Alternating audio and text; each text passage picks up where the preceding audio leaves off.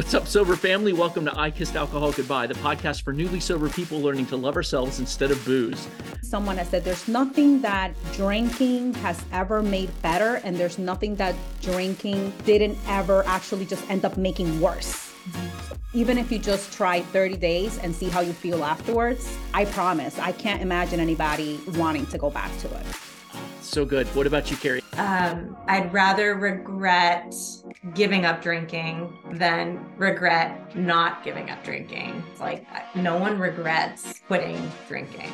No one's life gets worse because they gave up alcohol. Today is a special soberversary edition with two of my favorite sober sisters. We've got Kerry Hooper up in uh, New Hampshire and Lisseth Hazim, who is in upstate New York.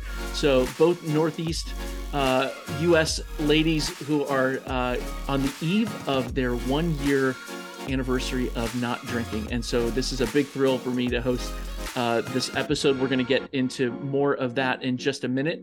I'm your host, Dana Krall. I'm a former Army chaplain who developed a toxic relationship with alcohol after leaving the military. I stayed on a roller coaster of rock bottoms, recoveries, and relapses until finally, in the winter of 2022, I found my way out of the cycle by connecting with people like you. After kissing alcohol goodbye, my goal is to never go back, but I can't do it alone. So let's break up with booze together.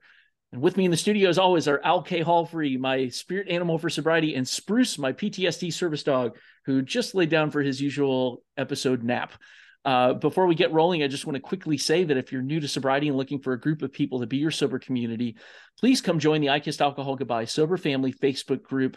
The link is in the show notes, or you can search Facebook groups for I Kissed Alcohol Goodbye. And with all of that said, let me welcome you ladies back to the show because Kerry was on last spring when we did a ladies roundtable and then she had her own episode that was in season one and then she had her own episode in season two. And also in season two last july lisseth was part of the mocktail hour that we did which was a fantastic uh, fun filled episode as well. So ladies welcome back. It's so wonderful to have you both again. Thank, thank you dana yeah so how did thank so you how, for having us. So how does it how does it feel? Like let's start with lisseth like we'll we'll start with new york first and then we'll work our way northeast from there. Um lisseth how does it feel to be on the eve of this? We're recording this on sunday april 2nd and as of monday april 3rd you all will hit one year since you had a drink. Like what does it feel like for you?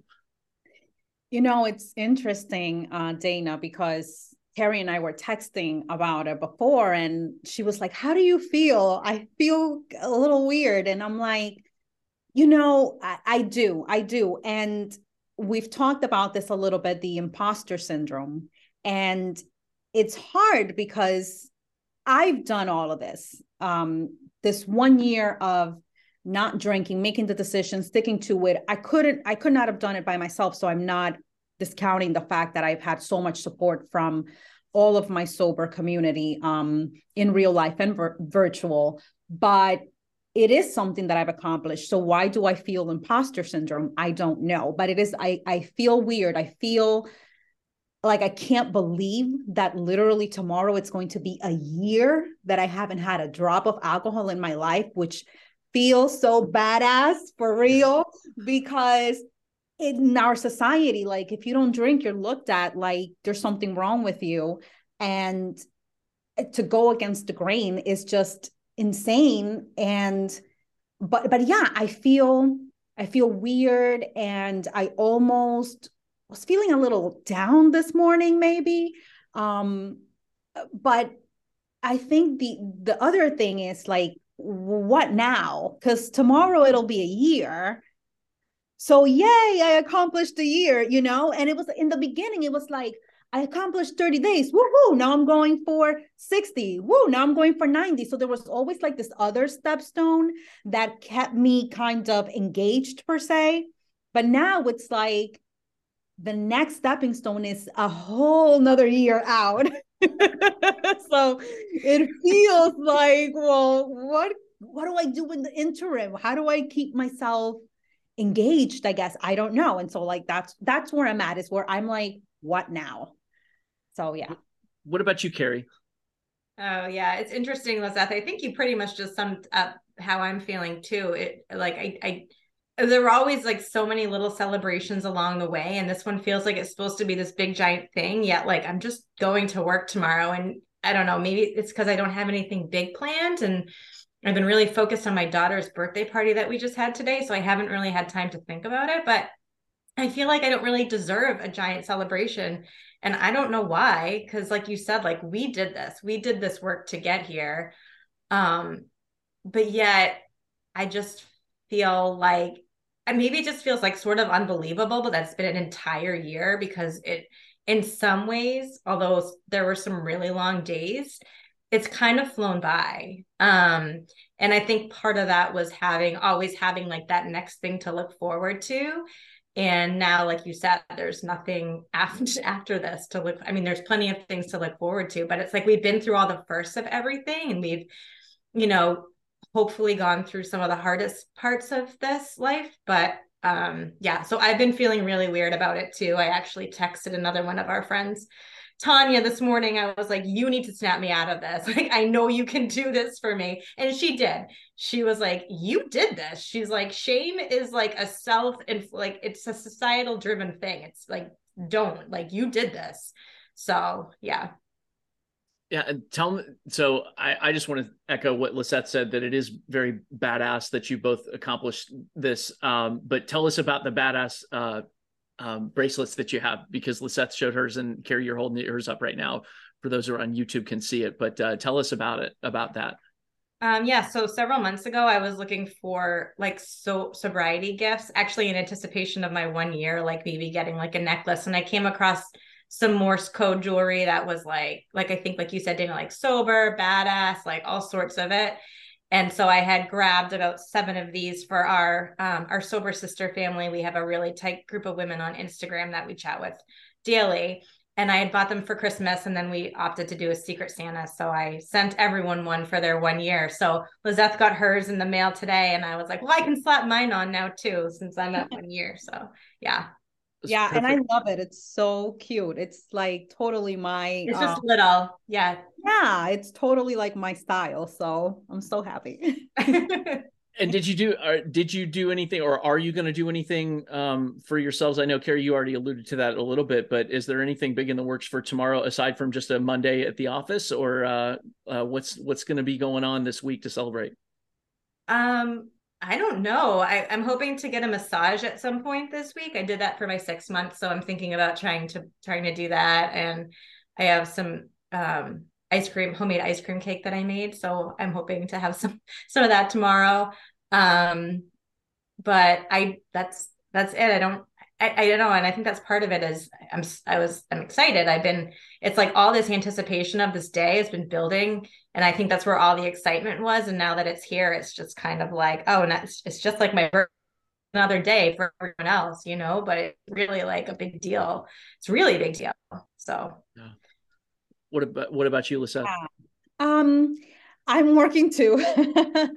um, I wanted to, so I I messed up because what I should have done is I should have reached out to my tattoo artist way earlier because she gets really booked up. But the plan is to get a tattoo for my sobriety to commemorate the one year. Uh, unfortunately, I wasn't able to get her for tomorrow.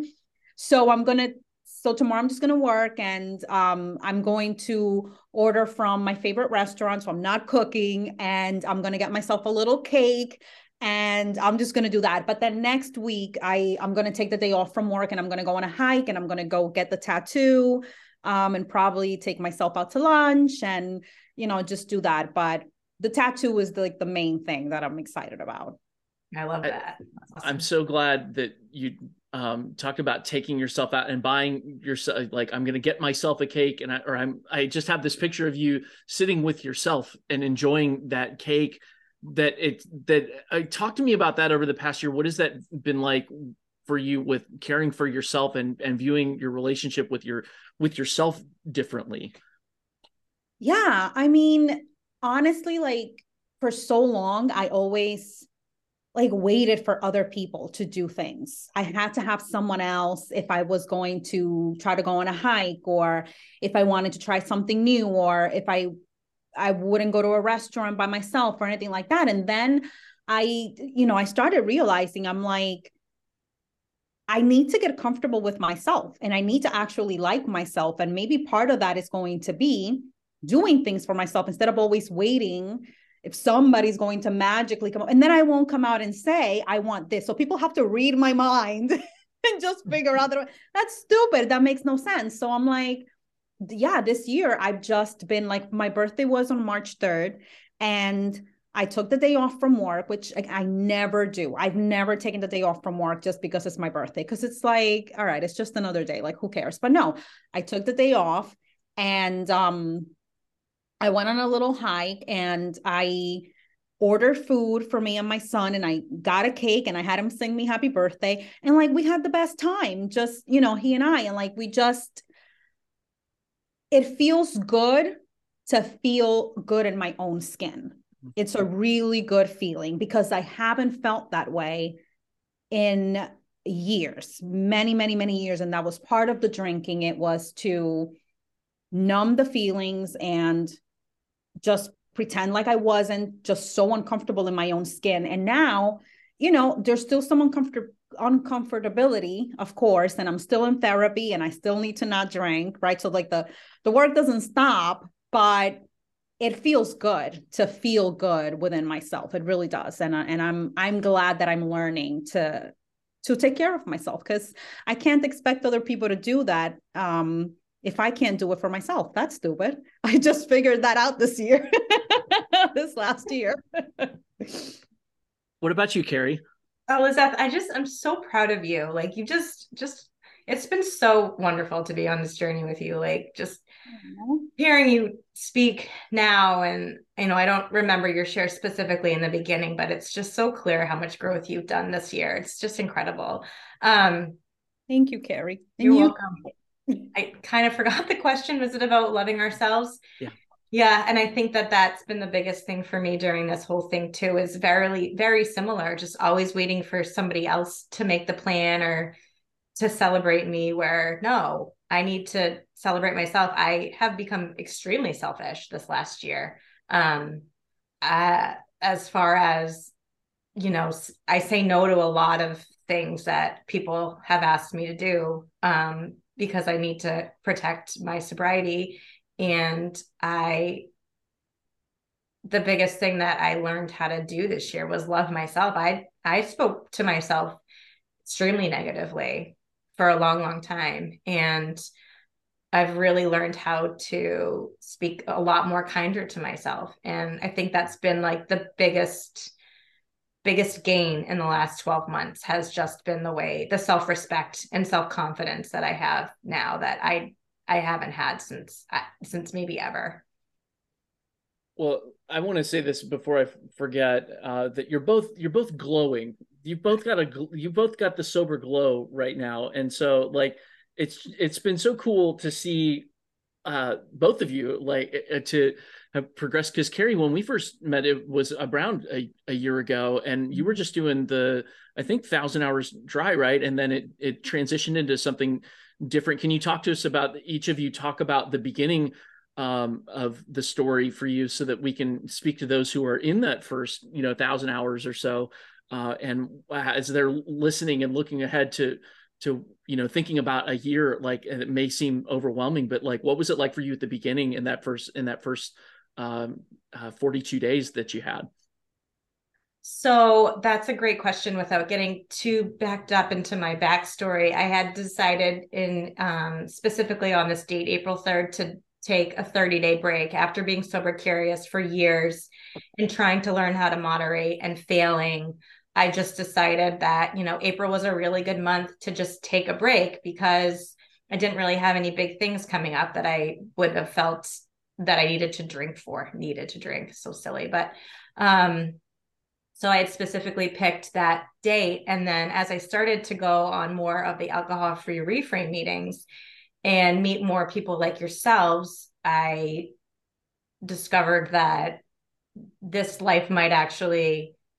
be I felt inspired, you know, that maybe this life actually is better than going back to drinking at some point. And Dana, it was on your that podcast. It was three weeks into the day, and I think Erin was like three months, Shannon was like three months, four months, and it just they both inspired me. That was the day I said, you know what, I'm switching to the alcohol free track. So it's just even in those short few weeks, um, my sleep was better almost immediately, which I know is not the case for most people.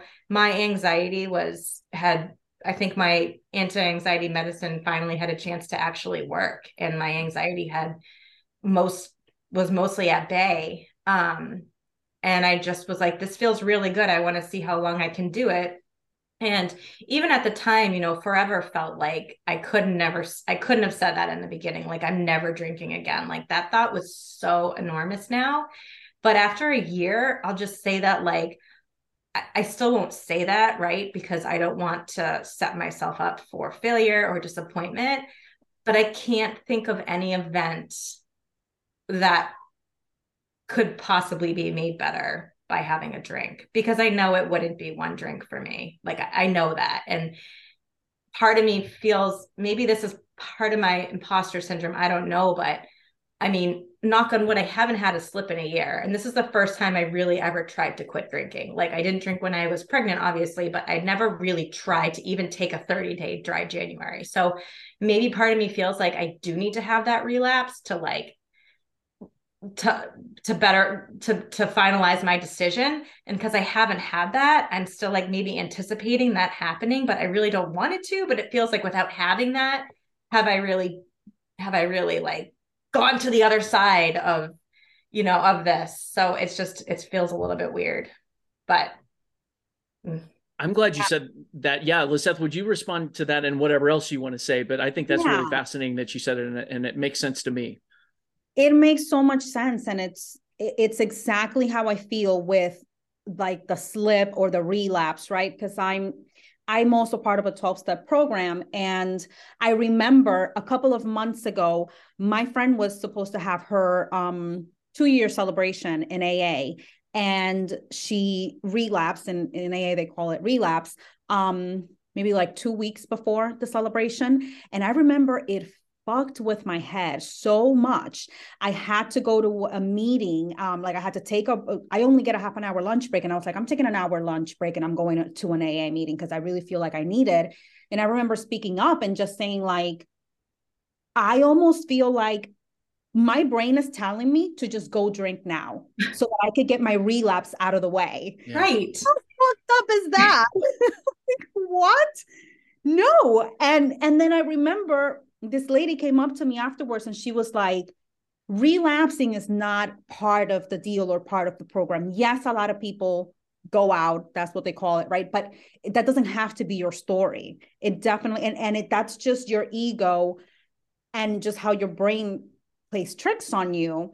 But yeah i feel like what kerry's saying maybe that kerry i think you you might have just nailed it for us right here with the imposter syndrome. Maybe we think that we're not really sober because we haven't had a slip yet because this is also my first time ever trying to get sober and i never i never had even been sober curious. So for me it was i was drinking a lot then my mom passed and that really really made me really go on the deep end and then covid right? So that that fucked it up for everybody i think. But then i was diagnosed with gout which if you know anything about it's like extremely rare in women especially younger women. Like you really only see it in like heavily heavily drinkers like older men. That's so the fact that i have that i have it it's pretty insane. Um but even then i didn't stop drinking. Then i just started having all of these and i didn't i didn't know about reframe at the time but i decided that i was going to have all these rules. So i was only going to drink clear liquor because that's what my doctor said. So don't drink beer and don't drink wine but you know have some vodka. So which, which is so stupid. Um and I fucking hate vodka, by the way. I hate liquor. I only liked beer, really, truly. But I was drinking the vodka. I was drinking those screwdrivers because I just wanted to get the high. And um, and uh, you know, I was only going to drink on the weekends, or or I was only going to have two drinks if I went out. But then if I was out for more than like four hours, then I would allow myself a third drink. All of these all of this booze math that never added up and, and was so complicated. And then finally, on April 3rd last year, I woke up one night of, after one night of no sleep, I had only had two beers the night before because I hadn't had any beer for like four months or something. And I was like, fuck this. I'm an adult. If I want to have a beer, I can have a beer. And I had two beers and I didn't sleep sleep that night because I woke up in the middle of the night with anxiety. My the gout would affect my right foot and I didn't have a gout attack, but it started bothering me. And I woke up with anxiety, feeling like in the middle of the night, like, oh shit, I fucked up. I shouldn't have had those two beers. Like now I'm to have a gout attack and I'm not to be able to walk for two weeks and I'm not to be, you know, and then I had this trip coming up. I was taking my son, who is autistic, out to the Dominican Republic. And we've never, we had never traveled, just the two of us, like outside of the country. So I had a lot of anxiety about that. I was in court with my ex uh, for custody. And I was having anxiety that I, while I was down there, I wasn't going to be able to stick to my rules, my drinking rules, and I was going to end up having a gout attack down there and not being able to get on the plane to get back. Um, and then my ex would have used that against me. Maybe I was going to lose custody of my kid. I mean, all of this. And then I just was like, why am I drinking again? Like, what what am I getting out of it? I I'm I, I don't see that I'm getting anything. There's nothing that that I'm getting out of this. And at that point, I had seen the Reframe app pop up for me a lot because I had been Googling a lot Am I an alcoholic? Do I have a drinking problem? And so on that day, I said, you know what? I'm going to download this app, but I never did the cutback track. I went straight to the alcohol free because I, I already knew I was like I in my brain it's like all or nothing and I don't think that cutting back is even an option for me so I just went straight to AF and and thank God. But yeah, I don't know, knock on wood, if I'll ever end up having a slip. Hopefully not. But it does. It almost feels like so many people, that is part of so many people's story that it almost feels like I don't know if I really can call myself sober until that has happened. That's so fucked up, but Kerry's right. I think that's how I feel. Yeah.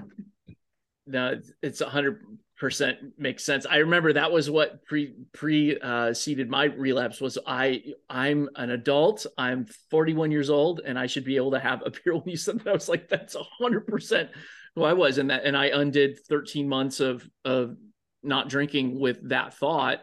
And it, like Kerry said, you know, um, I know now if I if I even have that one, it's not going to be just one. It it will absolutely cascade back into what it was before. Um, and uh, the, this 13 months that I've got now is um, so much different because I've got connections like with with these wonderful like dozens, hundreds of literally hundreds of people that we've met on Instagram, right? Like, would you talk to me about that inner circle that you like maybe the concentric circles of your of your sober family, uh, so to speak? Uh, what, what's the role for been? Uh, what have what role have other what roles have other people played in your sobriety over the past year? Wow. So I can tell you this, Dana, I would not still be sober if it wasn't for the community.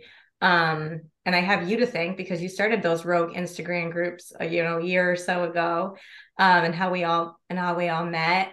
Um, I was on several of them, and then the one that Lisseth and I are on now. It's been pretty active all along. I think I might have joined in June, and it started. I think I wasn't in it originally, but I think it started as like a a workout um, accountability group for a group of women that were trying just to make sure that they were getting their workouts in, and it's just it's just grown into really good friendships from there. And I and I think part of the reason that like even if that thought entered my mind like well maybe i'll just have one it's like i would and i know this is this we you know i know that shame is like self made but i would have felt so much shame having to go and tell them that i had had a slip. I actually had a dream two nights ago that i was drinking a glass of wine and smoking a cigarette on the morning of my one year and then i had to go in and i was like going in to get like a chip which i don't even do aa and i felt like such a fraud and i think that's like just that's my imposter syndrome coming out in my dreams.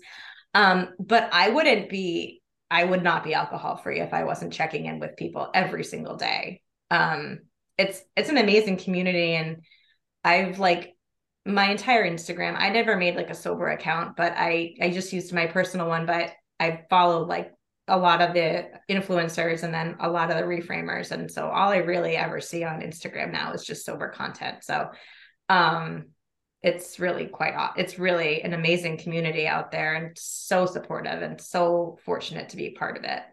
Yeah. What about you lisa yeah i agree. I mean yeah the group the the instagram groups uh dana thank you for that because you just you started that and it just took off. But um like the one that we're on now it was originally supposed to be for exercising. And then i remember one time um we did a little Zoom call, Kerry, Tanya, um, myself, and I think Jen maybe. maybe Elise. I don't remember. Yeah, and Elise, and I remember, uh, you know, everybody sharing about like their exercise stuff, and then I think Kerry goes, "What about you, Lisseth? You never really talk about." And I'm like, "Cause I don't do any exercising. Actually, I just love this group. Like, I don't, I don't care." Originally, that was the thought process, and now I actually do. I go for walks every day. I do a two mile walk, and I'm I'm going to follow in Kerry's footsteps, and I'm going to start jogging soon. So, so it I got into that, but to be honest with you, the group is more about just support. Like we just love each other. Uh, Kerry, Nick, and I met up in person in January, and that was so amazing. Like I had so much anxiety going into it because I have social anxiety and we had never met in person. So I was like, oh my God, what, you know, but it was so great. It was like just meeting up with old friends, honestly, because we are already friends from before. So it was literally just, you know, being able to hug her, you know, like that was the only difference. Um, but yeah, I don't I don't have anybody else that I can talk to about this kind of stuff. Like I can't really talk to my family about it because they don't get it. And I can't really talk about my best friend about it because she doesn't get it because she doesn't have a, a, a a bad relationship with alcohol. So my reframe family and my AA family, like those are the people that I can go to. And if I didn't have that accountability, and like, yeah, shame is self inflicted or whatever, but I would feel like such an ass having to come on and be like, yeah, I drank. Like, oh my God. And I know that you all would love me and accept me encourage me yes. to get back on the horse, right? Because that's what I would do for you. But I don't want to do that. I don't want to do that. So like I I need my sober family to keep me accountable a hundred percent. Yeah. What were some other things that you've done throughout the year um, to set uh, other than just the like 30 60 90 or you know the 180 or whatever the other um, um, usual kind of like milestones would be what are some other things that you did throughout the year to keep yourself uh, accountable. Because um, kerry i know you did i mean you're a big runner and so you did some like races and stuff but were there other things extracurricular things that helped you throughout the year that um that you would want to share with anyone?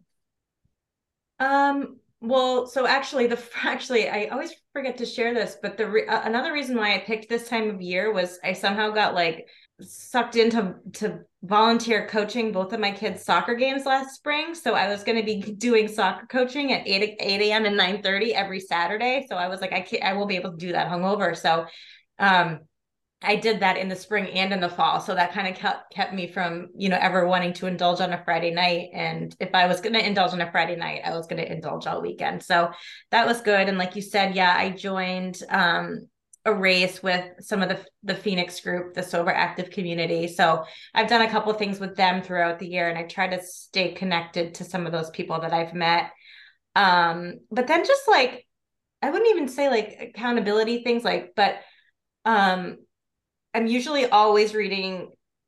If it's not a quit lit book, it's like a self improvement, self growth book. Um, and I, I just really take care of myself now like um getting up early going for walks journaling doing all that woo woo stuff that i probably would have rolled my eyes at a couple of years ago so um not that that stuff keeps me accountable but it's just forming those really really good habits perfect um yeah what about you lisa was there anything outside of uh, outside of those regular milestones?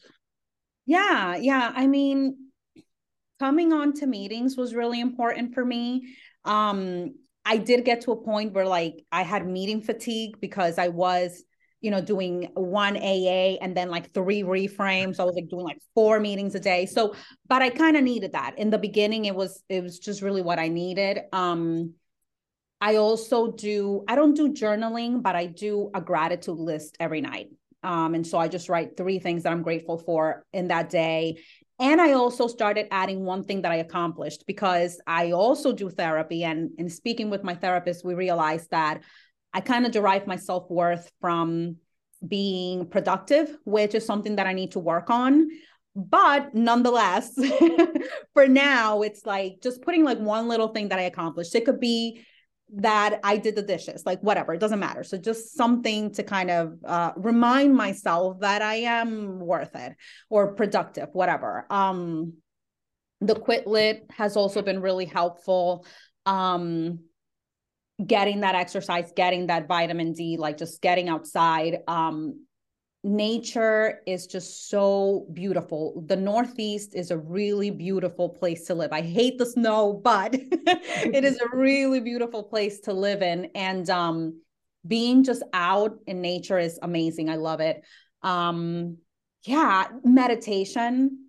I've I've fallen off of it a little bit, but I, I really need to get back on it because I've never came out of a five minute meditation feeling like, oh my God, I hated this. I always feel so much better. And so why do I, why am I giving it so much pushback? I don't know, but it's something that I need to get back on because that was really helpful um in the beginning. And then um and like I said, I'm in AA too. So I'm doing step work. I'm on step four.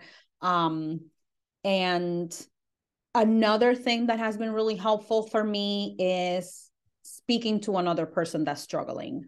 So when I'm struggling, it's good to just pick up the phone and call somebody and ask them how they're doing and just talk about their shit and their stuff. I it just does something for me that it just takes me out of my little poor is me woo headspace and I can just and I feel good about being able to help somebody else. Um, being of service has really been very helpful to me. So, yeah, I'd say those are kind of like the things that have kept me on the sober path. Brilliant. Uh, um, there's so much gold in this episode. I'm so happy that we're able to do this. My last question for you both has to do with the theme of season four uh, of this little podcast is about owning our own stories, and I'm curious to hear from both of you. How have you um, how have you what is what does that term kind of mean to you as you reflect back on the past year of not drinking? Like how have you owned how have you begun to own your story um or you know did like I, I don't know if that makes sense. Just in in my walk it's been like i'm trying to reconcile um you know the the dana that i am now with the dana that i've been and the dana that i want to be. Um but so many times i'm it, you guys have both touched on shame as part of you know uh, looking backwards um, or uh, even in the even in the present right uh, so talk to me about how um, how you're owning your own story and how that's different now that you're not drinking so um hmm. I'll say that when I reflect back and do things like this, or when I did the reframe speaker share, and I reflected back on that and telling my story in such detail. And I was like, wow, I had a really big drinking problem and no one told me. you know, it's like I knew that I was having all this anxiety and bad sleep and stuff like that. But when I really think about some of the things that I did or said or happened or how I acted or how alcohol was like always the center of every activity that I would choose to engage in, um, I had like a really big problem with alcohol. And so I'm trying to be like a little bit more um, like out with my sobriety, just because I feel like if someone like me was struggling and could see someone who seemed to have their act together and you know a family and all of the things that we want in life and they struggled and they're you know they're out about it i feel like that's how I can kind of like pay back. And maybe that's how I'm kind of owning my story. And I'll like a little bit of an example. So we just had my daughter's birthday party today and all of her past birthday parties I've had booze at, but I haven't just had like, you know, some beer in the cooler off to the side. It's been like the center of the party has been like a mimosa bar. And I probably put more forethought and more into building that mimosa bar for all the moms. Um, and whoever, you know, that was like the center, that was my focus going into the party. And like to this party was just, I was, so then I started to feel like, well, are there going to be people that are expecting this mimosa bar because I've always had it? And then I was like, well, then I'm literally just playing into the entire big alcohol game if I even have one. Cause then I was like, well, what about the moms I don't know? Will they be like annoyed or judgy that I I don't have booze at this party? And then I was like, no, this is exactly what we're trying to fix right here, right? This is exactly the mentality that like you can't get through any child's event without drinking through it. And like that's the stigma that i'm not the stigma but that's like you know the perception that we have. I mean especially i'm kind of rambling but as a parent it's like i feel like we're just alcohol's just in our face. Like we we shouldn't be able to like just get through the day with our kids an event for them without numbing ourselves out or having a drink so um i guess i'm just, so i've just been kind of like feeling like I was doing all these things for my kids, but I was really just so focused on the alcohol part of it. And so I'm just trying to change that for other people, I think. I don't know if that makes sense at all. Made sense to me. Uh, absolutely. What about you, Lisseth? Yeah, I mean, I think for me, part of owning my story, it has just really been leaning into who I really am. So for a really long time, I'm an introvert and I'm shy, and I was using alcohol to pretend to be someone that I wasn't. And now I'm just leaning into the fact that, like, I don't need to be going out and hanging out with people all the time. I'm okay with just being home, reading a book, hanging out with my kid, and saying no to a lot of plans and a lot of invitations. Um, and that's okay you know um and not even not just about going out and and that kind of stuff but also with like codependency which is something that i've been working on a lot um just learning to say no to people and just put my needs first ahead of other people's needs because i am a people pleaser so that's something that like i'm working on to eh, do what I need to do that's right for me. Because at the end of the day, like Kerry said, that she's been really selfish this last year. But is it really being selfish when really all you're doing is taking care of yourself? You can't really be there for others if you don't take care of yourself first. It's like you got to put your own oxygen mask on first, right?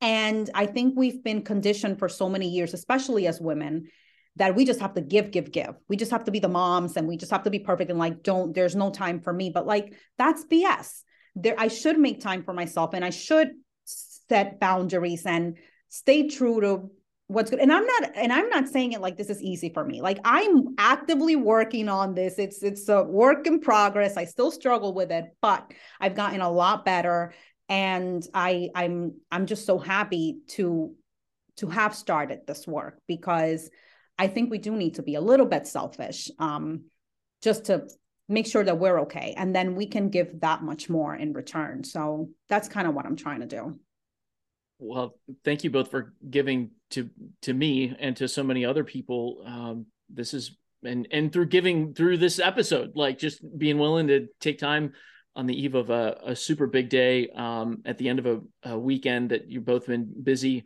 doing things um, i'm just so grateful to know you both and to um, to have watched you both uh, I don't know, blossom over the past year and and uh, to see how it's changed you. And um, I'm just I'm just honored to be a, a sober brother of yours, and uh, I'm glad that we have each other to hold each other accountable and to lift each other up if we do have that relapse or if we do you know what if we are feeling down and we have that imposter syndrome attack then we can reach out to each other. And um, I'm just uh, going to look forward to texting you both tomorrow and saying congratulations and uh, thank you again. Any final any final words of wisdom or any thoughts that there was something that you wanted to say that maybe you forgot to say or that you have on your heart or your mind right now?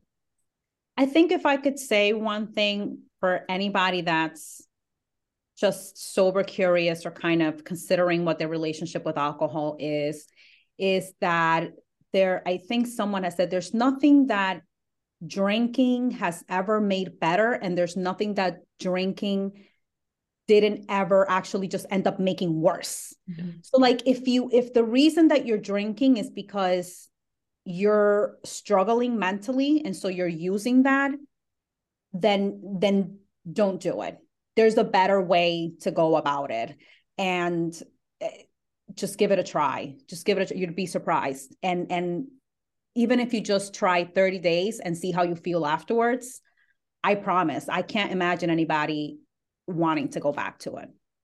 Oh, so good. What about you, Kerry? Anything else? You don't have to have anything else, but no, it's actually something that I said when I did your podcast on my at my 21 days, and it was like, um, I'd rather regret giving up drinking than regret not giving up drinking. And I, I, said it then, and I and I'll say it again: is like uh, no one regrets quitting drinking. Like it's there's there's nothing. No one's life gets worse because they gave up alcohol. So yeah, for anyone that's new or struggling, it it's hard. It's hard, but it's it's rewarding and it's it's like you think you're just giving up alcohol, but you're really just starting a journey of self growth is what I found. And um, it's it's amazing the changes that the all positive that you'll you'll you'll get over the course of the next months and years to come. Thank you both so much. This is so good. Oh, I'm I'm ah so happy that we did this episode and um, yeah. Uh, I suppose this is where we wrap things up. Uh, so, Owl, and so thanks for tuning in to this episode of I Kissed Alcohol Goodbye. Until next time, Owl and Spruce and Kerry and Seth and I send you all of our sober love, and we say goodbye, alcohol, and hello, life. Much love to you all, and peace. Thank you, Dana. Thanks, Dana.